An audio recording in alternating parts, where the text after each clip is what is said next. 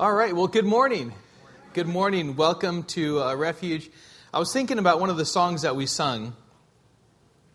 Mary, did you know that your baby boy, right? And um, no, of course she didn't know, right? She's not God. And uh, she, uh, she was blessed by being uh, the one who gave birth to our Lord Jesus Christ, and she will always be remembered in that way, which is a wonderful. Can you imagine? Can you imagine being just one of Jesus' brothers? Yeah, probably wouldn't be good. Well, compared to Jesus, right? but but all of those things had a purpose. The reason why Jesus did the things that he did, as far as the miracles that he performed, were all to point to his deity, to the fact that he was the Son of God. In fact, in John chapter 20, verse 30, you know, sometimes if you're looking for the purpose or the reason why certain books are written, oftentimes they're found, the reason is found within the pages of those books. You just have to look for it, right? Why was the Gospel of John written? written? Well, we see here in chapter 20, verse 30. Now, Jesus did many other signs in the presence of the disciples, which are not written in this book. Verse 31. But these are written so that you may believe that Jesus is the Christ, the Son of God, and that by believing you may have life in his name.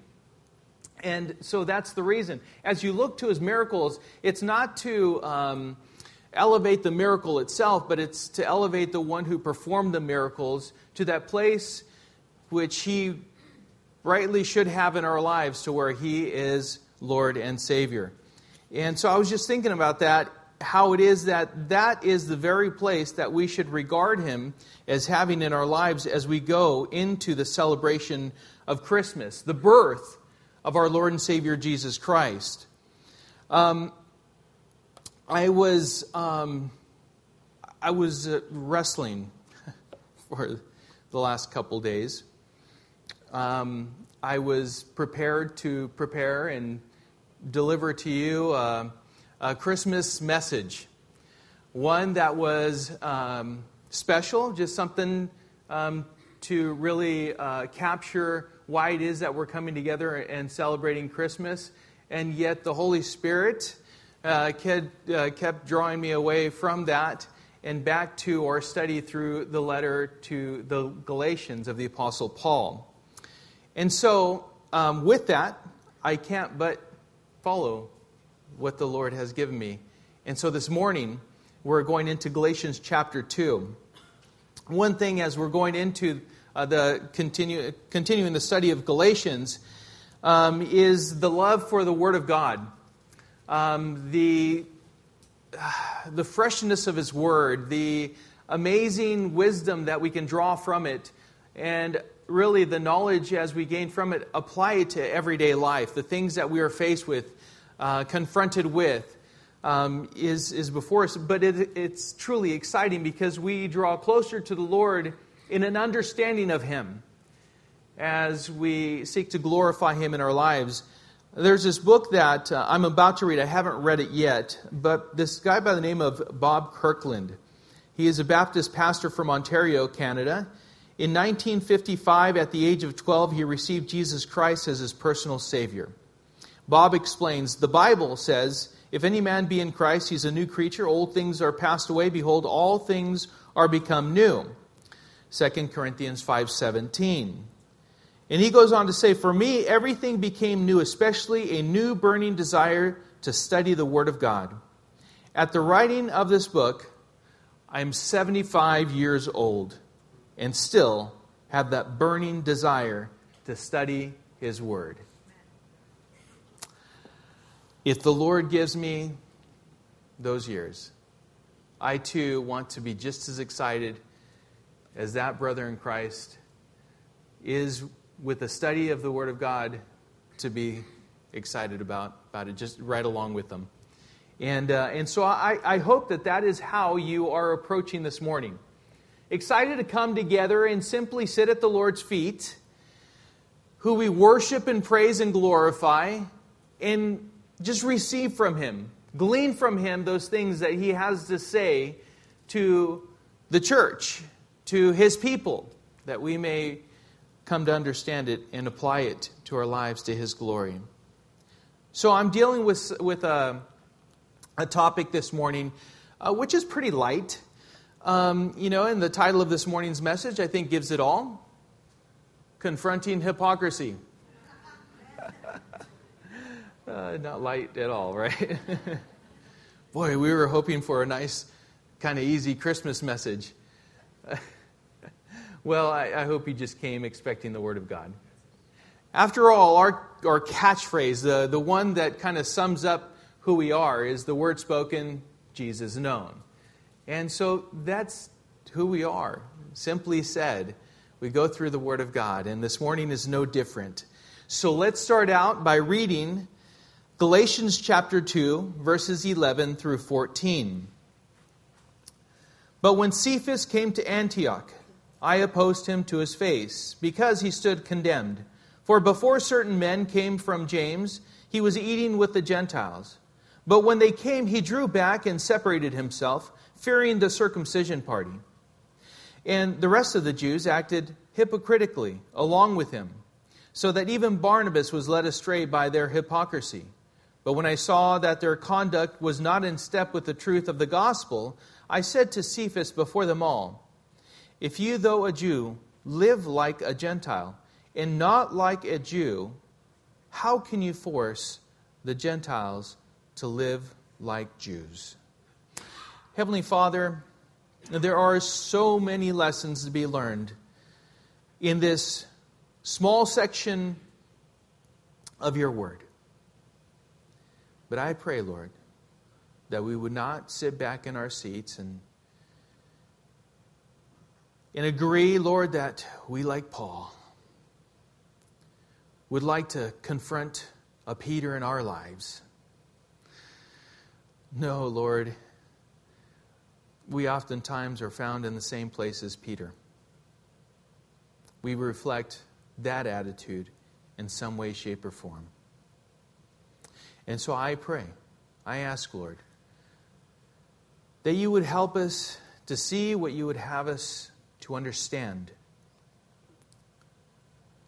Lord, that as we are approaching the celebration of our Lord and Savior Jesus Christ, who we proclaim to follow, be led by, and be governed by, that you would reveal any hypocrisy in our own lives that that would enable us to repent, to confess those things and repent of those things. Give them to you.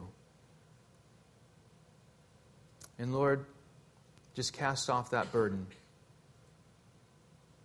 and walk freely with you and love on others as you love them. And so, Lord, we commit this morning into your hands, Lord. We do ask for your blessing. We do ask for your anointing and for your spirit to give us an understanding of your word. It's in Jesus' name we pray. Amen. Last week, um, the title of the message was Defending the Integrity of the Gospel. That was a message in which Paul was strongly opposing the false brethren that spied out the freedom of the Christians so that they might accuse Paul and uh, the other brethren of violating the law and requiring them to fall in line with it once again. And Paul described what they were doing as attempting to bring them back into slavery, under the bondage, uh, under the chains, basically, of the law. That was what we were dealing with last week. What was Paul's response to this all, what they were trying to do? Well, he said in verse 5 To them we did not yield in submission even for a moment, so that the truth of the gospel might be preserved for you. Paul, we know, to him it was extremely important, it was critical that the integrity of the gospel be maintained and be fought for and be defended. It wasn't something to be taken lightly. In fact, we know that from last week's study that Paul referred to them even as false brethren. What we have before us this morning is a continuation, a continuation of Paul's defense of the gospel. But it's not from any attack from without, but the very same gospel that had been accepted and deemed sound by James, Cephas, John, and John in Jerusalem from within. Now we'll travel from Jerusalem to Antioch and to a time when hypocrisy was confronted, not just for the sake of the hypocrisy itself, but because of what it was undermining the gospel of Jesus Christ, which Paul, Peter, and Barnabas knew very well. We're all going to see, we're, we're going to see their lives here and uh, how they were all involved in the situation this morning. As Christians, we are held to a higher standard not by each other, not by people, not by men, but by God. That is why we ought to always conduct ourselves in a way that is worthy with the salvation that we have come to know, to glorify and please and honor the Lord that we claim to follow. That is, we are held responsible to live what we know to be right according to the Word of God. If we don't, then that person that is living contrary to it, especially knowingly, will have to answer for it before God. But in the meantime, it will lead many people astray, lead many people into areas of problems the longer it is left uncorrected. We will see this morning how that can happen and was already happening within the situation when Paul confronted Peter. What Peter was doing was misrepresenting the gospel, causing some to question it, and others, unfortunately, to be misled. And so, again, verses 11 and 12 say, But when Cephas came to Antioch, I opposed him to his face because he stood condemned. For before certain men came from James, he was eating with the Gentiles, but when they came, he drew back and separated himself, fearing the circumcision party. So the first thing that we see here is hypocrisy revealed.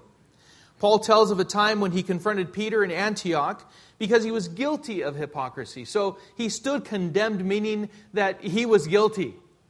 There's no question about it. He stood condemned. And in so doing, he was misrepresenting the gospel. And if we're misrepresenting the gospel, we're misrepresenting God in the end. And this was not something to be taken lightly. And the Apostle Paul did not take it lightly. Bless you. But what did Peter do that was so wrong that it drew such a strong response from Paul? I mean, if you think about it, we live in a day to where confrontation, mm, well, we kind of draw our hand from that, don't we? we rarely confront. But we have such thin skin. Oh, I don't want to offend. That, that word, uh, you know, it really brings compromise within relationships to a point to where we're no longer who we ought to be. Paul referred to Peter as condemned which again did not mean condemned to hell, but condemned as guilty of what Paul was pointing out was wrong. And I'm wondering, you know, if there was a Paul in your life that came and pointed something out to you, would you receive it? Why? Because you stand condemned of whatever it is that is being revealed in your life. How would you take it? That would really tell a lot about your character.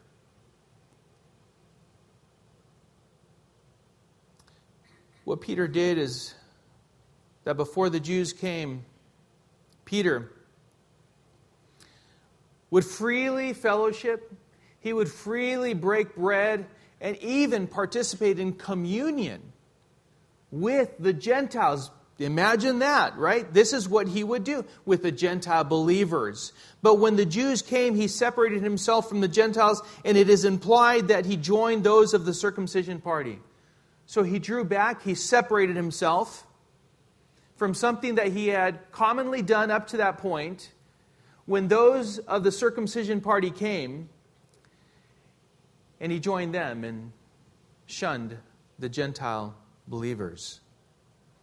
But it was more than a separation of which we will learn in a few moments how this meant, why it was that this meant so much. It was more than just, you know what, I'm, I'm going to go hang out with these guys for a while. No, that, that's not what that was. That's not what this was. It wasn't a, a separation for a moment. It was, it was drawing a division, a contrast. It was implying something much greater than just what we see on the surface. Peter knew better, not because Paul said so, but because God said so. In fact, turn with me to Acts chapter 10. This is why he knew better. I'm not going to read through, but you can jot down in your notes Acts chapter 10 and read through chapter 11 as well. This was a time when um, there were a couple visions that were given. One was um, to Peter, and this was uh, uh, basically. Uh, well, I'll just read it. Verse 9, chapter 10. The next day, as they were on their journey and approaching the city, Peter went up on the housetop about the sixth hour to pray. And he became hungry and wanted something to eat. But while they were preparing it, he fell into a trance and saw the heavens opened and something like a great sheet descending, being let down, let down by its four corners upon the earth. In it were all kinds of animals and reptiles and birds of the air. And there came a voice to him Rise, Peter, kill and eat. But Peter said, By no means, Lord, for I have never eaten anything that is common or unclean. And the voice came to him again a second time What God has made clean, do not call common. This happened three times, and the thing was taken up at once to heaven. Now, Peter was bewildered. He was perplexed, as we see in the next verse. He was wondering what this meant. What was it?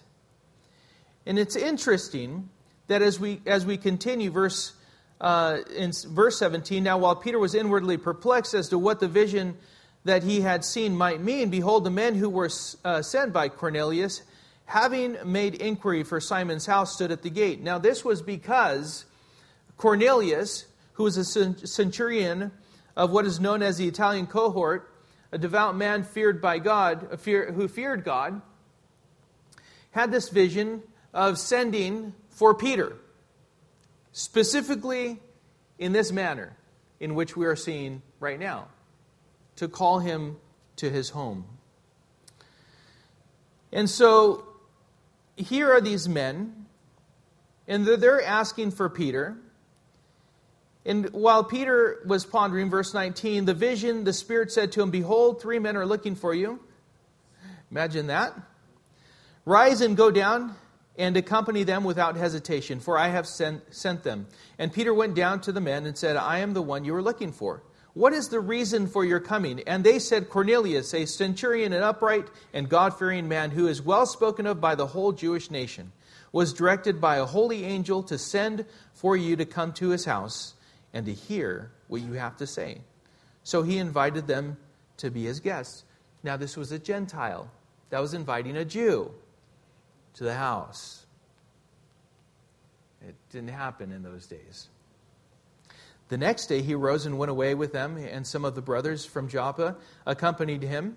And on the following day they entered uh, Caesarea. Cornelius was expecting them and had called together his relatives, close friends, and close friends. When Peter entered, Cornelius met him and fell down at his feet and worshipped him. But Peter lifted up lifted him up, saying, Stand up, I too am a man.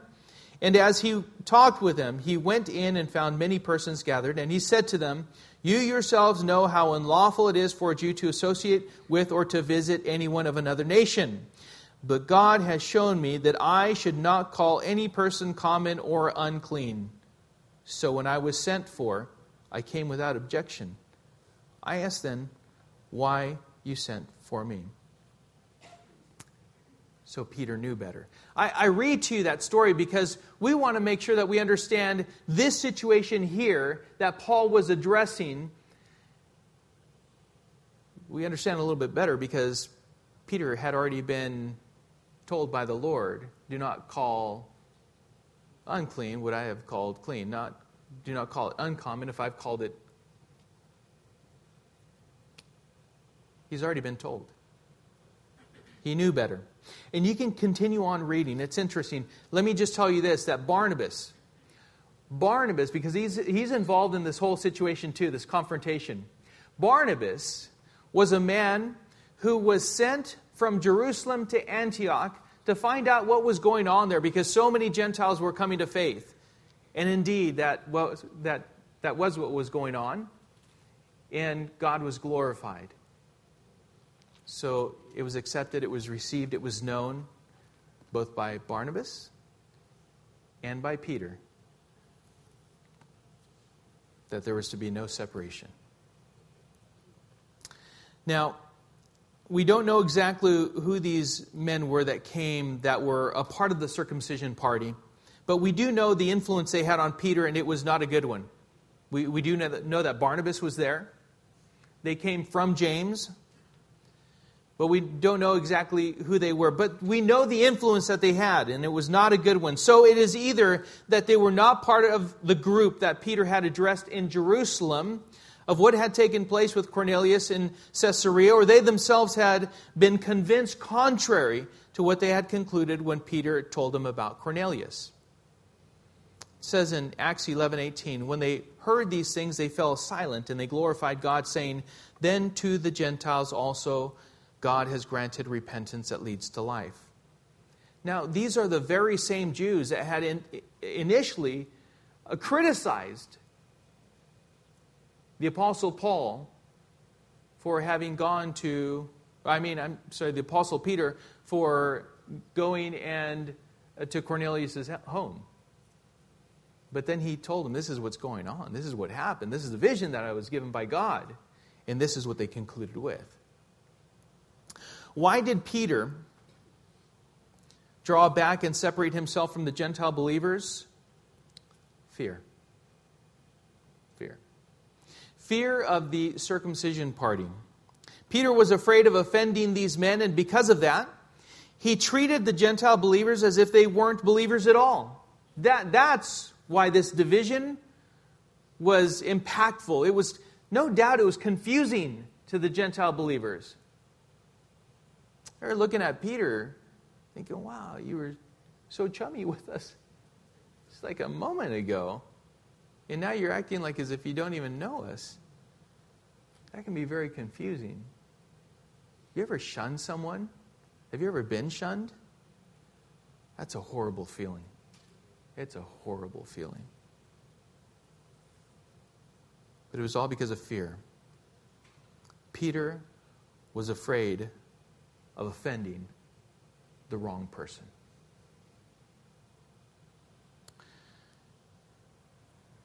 Remember that this is after Pentecost. I want to remind you of that too. I was thinking about it.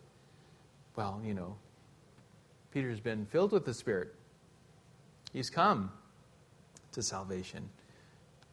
He knows. This is after. after the Spirit fell upon the believers, and it was after Peter preached and 3,000 souls were saved. This issue of fear was what impacted Peter before, and it seems to still be present. If you think that whatever impacted you before, whatever it was that was a weakness of yours before you came to Christ, is not present with you today, you're sadly mistaken. it's there. It's the very thing that you should be aware of that you should really guard yourself of.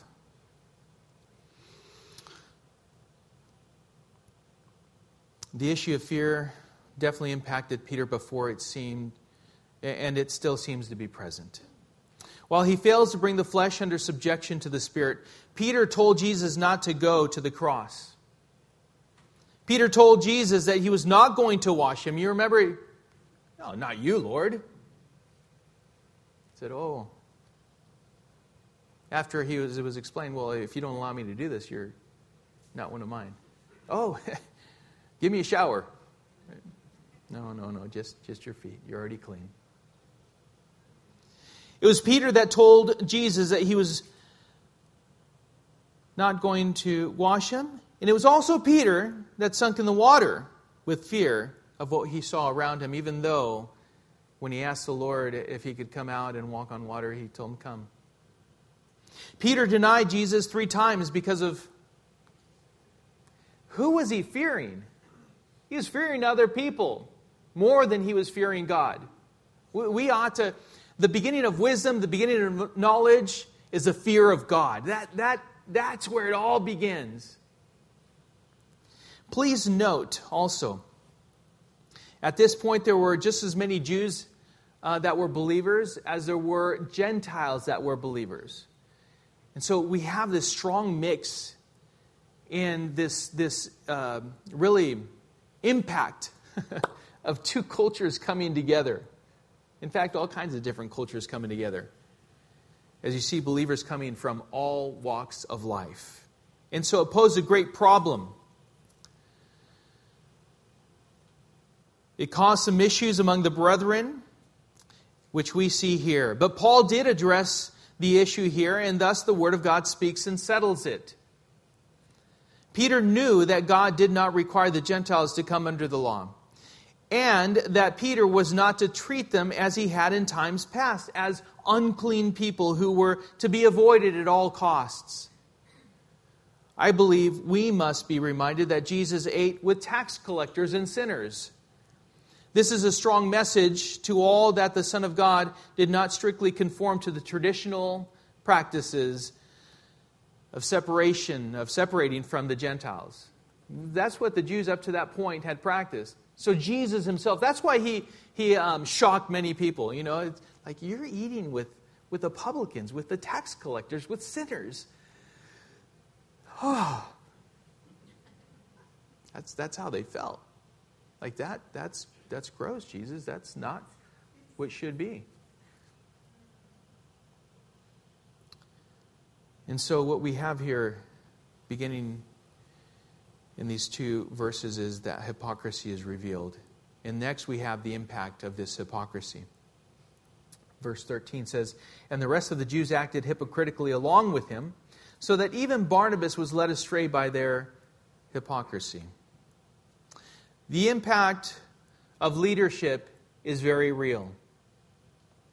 The influence of what is taught is far reaching and deeply impacting. Paul addresses the impact of Peter's hypocrisy. Others, what, what, what is the impact? What's the harm? Well, others are following your lead, Peter. Others are following right along with you. From what we see here, there were others there that were Jews. From what we see here, Barnabas was there too. Peter drew back and separated himself. The Jews followed and did the same. And then even Barnabas did the very same thing. Barnabas. This is what is possible and does happen when one person does something that is not right, and others don't have the confidence to stand up to it, or maybe sometimes the knowledge, the understanding of it, and just simply confront the issue. Any one of the other Jews could have confronted Peter, but they didn't. Barnabas could have confronted Peter, but he didn't.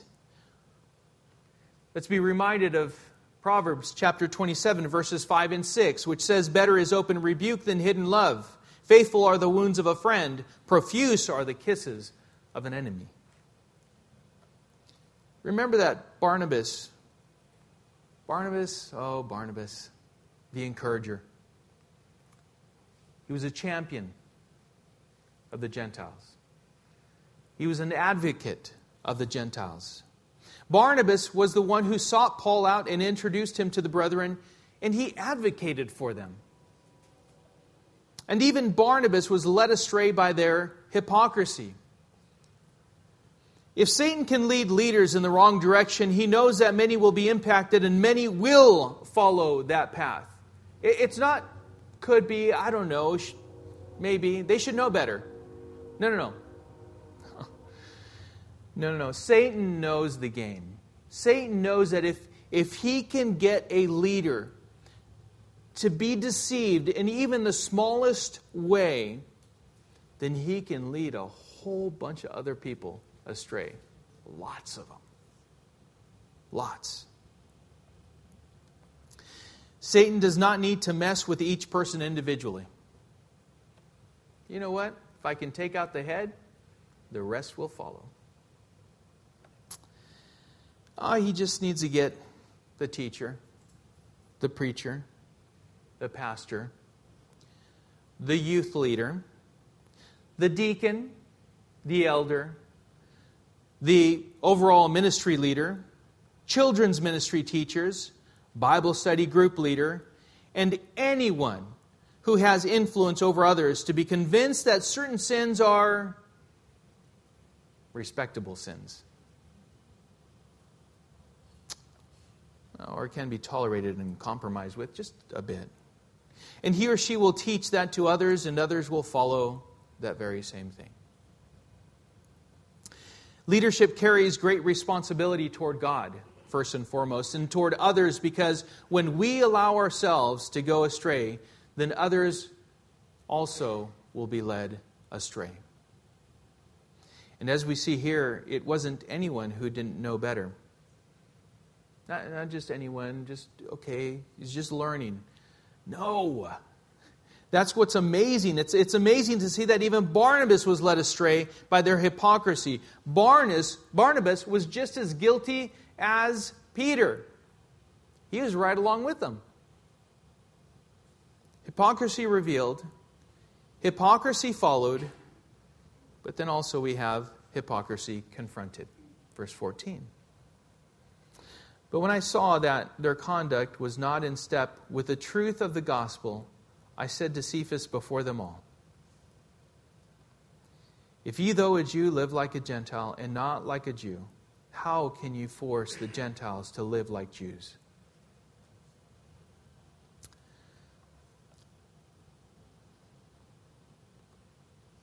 Before them all.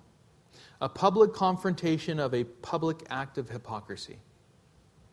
Why was it so serious to Paul? Again, why, why did he have to deal with it publicly?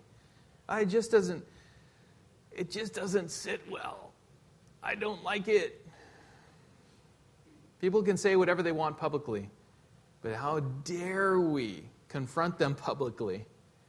Then we are the we are the bad guys, right? If you call them out publicly. Aren't they preaching publicly? Right? Oh, that's a whole other area, right? The answer is in what we see here in verse 14. This is why. Again, but when I saw that their conduct was not in step with the truth of the gospel, there is your answer. That's why Paul was strongly opposing and publicly condemning what Peter was doing. This is why. The gospel was being presented falsely by their actions, that of Peter, Barnabas, and the other Jews that were with them, and they were being hypocrites. They, they were putting on a different mask, acting as a different person. How? By their actions, drawing back and separating from the Gentiles. They were declaring that the Gentiles were unsaved. That's what they were doing. Now we are back to the false brethren who had snuck into the fellowship to bring them back under the law, back in verse 4 of chapter 2, which Paul said they did not yield in submission to them even for a moment. If he didn't yield to them even for a moment, why would we think that Paul would yield to Peter and Barnabas and to the other Jews for a moment? He would not. He stood up to the others. He will, he will stand up to Peter also. And he did. So Paul knew what it was like to be pressed and experience criticism by the circumcision, those of the circumcision. He knew that. Uh, he's not talking from theory but from knowledge and experience. I, I know how it is to, to be pressed on all sides, to, to be, uh, you know, make an attempt on you, to be deceived, to be misled. Um, I, I know that, Peter. I've been there, done that. I've experienced it. You don't have to fold to it. So when Paul saw that what they were actually requiring for salvation was that they fall under the requirements of the law and then they would receive salvation. He pointed it out as not being in step with the truth of the gospel. He says that that's not the truth of the gospel. That's not right. What you're imposing on them, requiring them to observe. Uh, can you imagine the scene? I mean, he did this before the others. I'm sure it was pretty tense. Very tense. You know, when you get tense, you know, your shoulders, you know, you feel some pressure and your body just becomes rigid. I'm sure there were many there who was like, whew. There's Paul and Peter's just listening right now. And Barnabas, not saying a peep, right? Tension. What a scene. But why a public confrontation? Why not private? Why not just pray about it? Pray for them. I hear that often. Don't you? Because Peter's, Barnabas's, and the other Jews open offense It was public, had to be publicly confronted. They openly and publicly offended and publicly denied the Gentiles, Gentile believers, and most importantly, they openly and publicly denied the truth of the gospel. By the way, here is further biblical support for publicly confronting publicly taught false doctrine behind the pulpit and by those who claim to be Christian brothers and sisters in other public arenas, books, music, etc. We need to we need to sound the alarm, church. It's like it's not hey what was what was uh, screamed from the housetops that was false, and then here we are. No, no, sh- sh- bring it down. Now we're confronting with a whisper. Hey,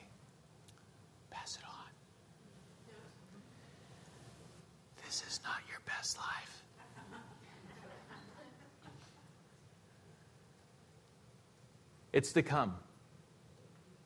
Right? No, we shouldn't. We should be more confident and bold in a loving way, just like Paul. Did Paul lack any love? No, not at all. In fact, it was because of love, his love for God, and his love for the brethren, that he did these types of things.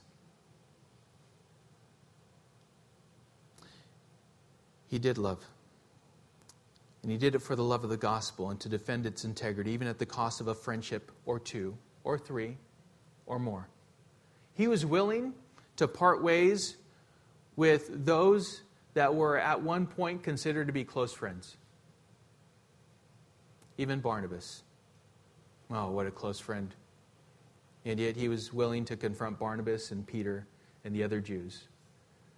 And be shunned by the church in Jerusalem for the sake of defending the integrity of the gospel, the truth of the gospel.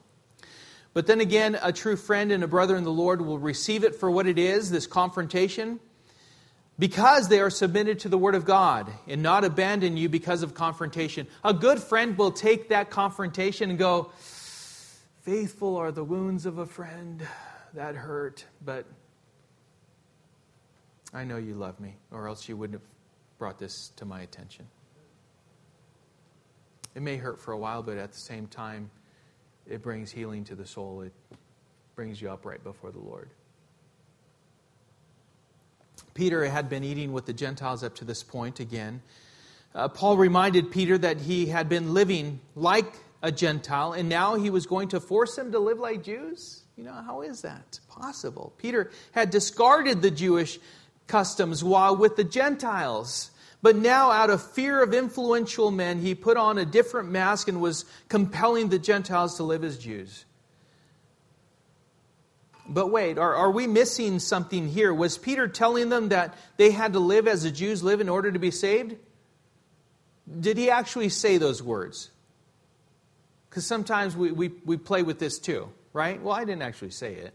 They didn't actually say it. Well, not with words. He wasn't doing it with words, perhaps, but with his actions he was. And that is evident by what we have before us. There's no question about it. You don't have to say a thing. Your actions speak for themselves. And you stand condemned. Guilty. Guilty of twisting the gospel to be something it is not. Oh, what a conviction I imagine this is for many. The way we live is either in step with the truth of the gospel or not in step with the truth of the gospel at all. That, that's deep conviction. This is one of those things to where, like I told you, I, I wrestled with the Lord. Lord, but no. If we deal with hypocrisy within the church, if we at this point, this morning, would humble ourselves before the Lord, in any hypocrisy that is revealed in our lives, we simply confess it to the Lord and ask Him for, for forgiveness. He says that if we confess our sins, He is faithful and just to forgive us of our sins and to cleanse us from all unrighteousness. And then from that point, as we do that, church, as we come and we give that to the Lord, I tell you, we can come to tomorrow and, and really with great excitement and great anticipation go into Christmas Day, which is a day in which we celebrate the birth of our Lord and Savior Jesus Christ, and celebrate it um, with no reservations without any thought of unkept business with the Lord. It's, it's all laid there. I, have dealt with these things. Lord, there, there's nothing really that, that really comes to mind. Yes, I'm a sinner. I, I'm, I'm going to fall day in and day out. There are going to be things that I just don't do right. How awesome it would be to come to that day to where we celebrate the Lord and we're the ones going around as people say, well, happy holidays, and we, we're the ones that say, Merry Christmas. Why? Because that's the reason why we're celebrating this day. And yet, if we fail to come to that day with just pure hearts, clean hands, can you imagine being, being able to look the Lord into his eyes and just say, you know what? I, I have nothing unconfessed before you. Then we are missing the whole point. And that's why I felt, as I kind of thought about why this message was going to be brought this morning, it was for that reason. Let us not be the hypocrites let us not stand guilty before a holy and righteous God. Let us not be so prideful that we hold on to, we cling to the sin that we know it's there. And therefore, impact our relationship with the Father. May we come to this Christmas with a clear conscience. Nothing is left undone. Our lives reveal the truth whether we speak or not. In church, it does matter. We impact many lives around us.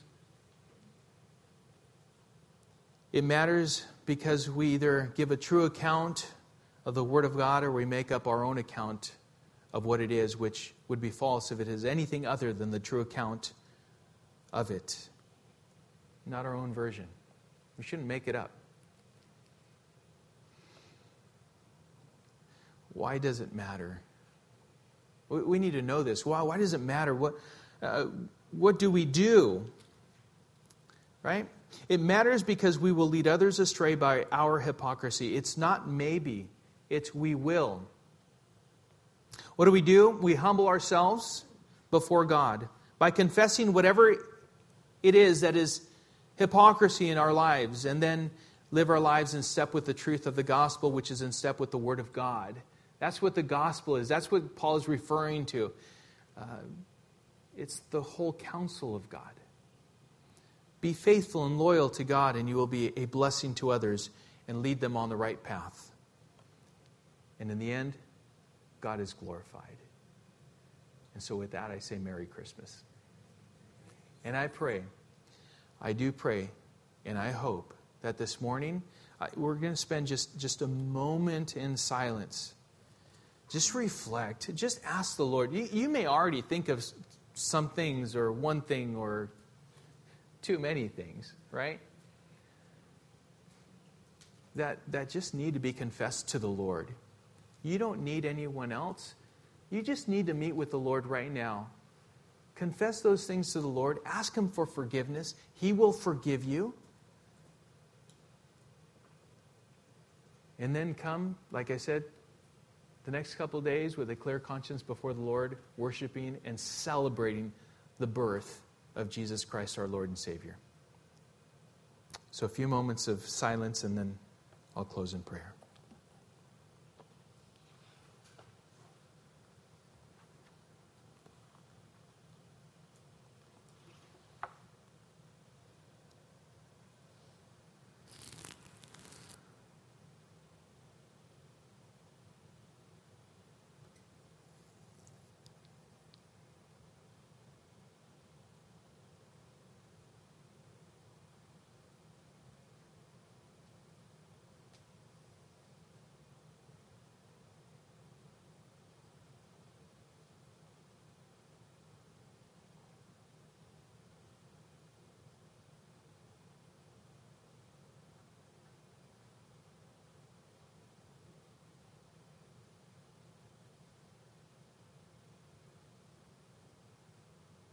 Gracious and heavenly Father,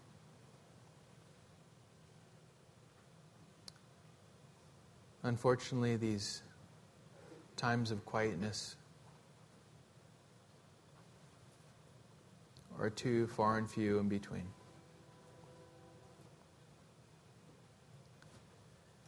And yet it is so necessary.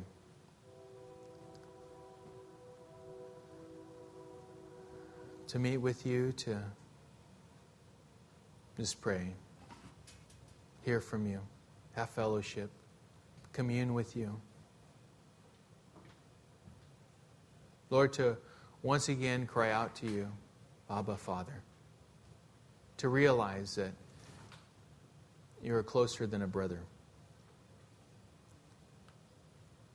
And at the same time, you call us friend. You are also our King. At the same time that you are our King, you are our Savior.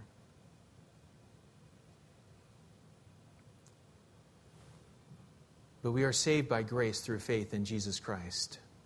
Lord, there are no additional requirements to our salvation. The legal requirements for righteousness have been met. We are justified by the blood of Jesus Christ. And so may we not impose upon anyone else, Lord, our standards.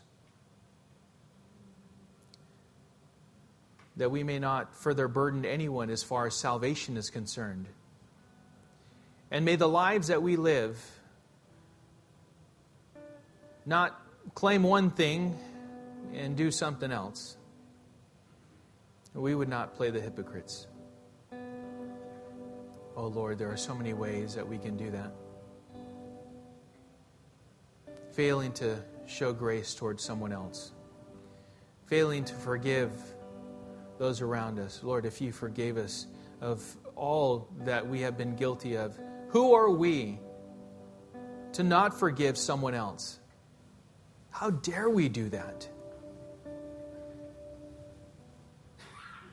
Lord, we can hold on to sin like as if it's something worth holding on to. Lord, all it does is impact our relationship with you. Father, help us to just open up these hands, Lord, and just give that to you. Helping us to live before you in, in, in a way that is honoring to you.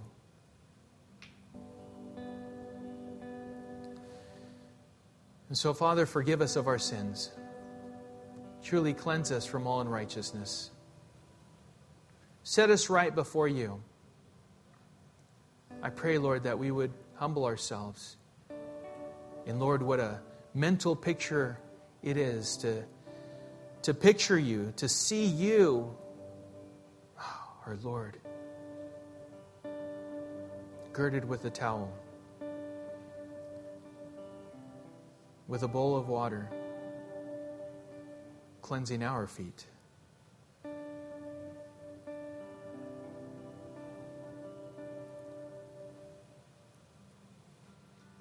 Humbling that is. Oh, the love that you have for us. May it draw us unto you. May we be reminded of it as we come to celebrate Christmas the birth of our Lord, the birth of our Savior. Thank you so much, God, for loving us the way you do. In Jesus' name we pray. Amen.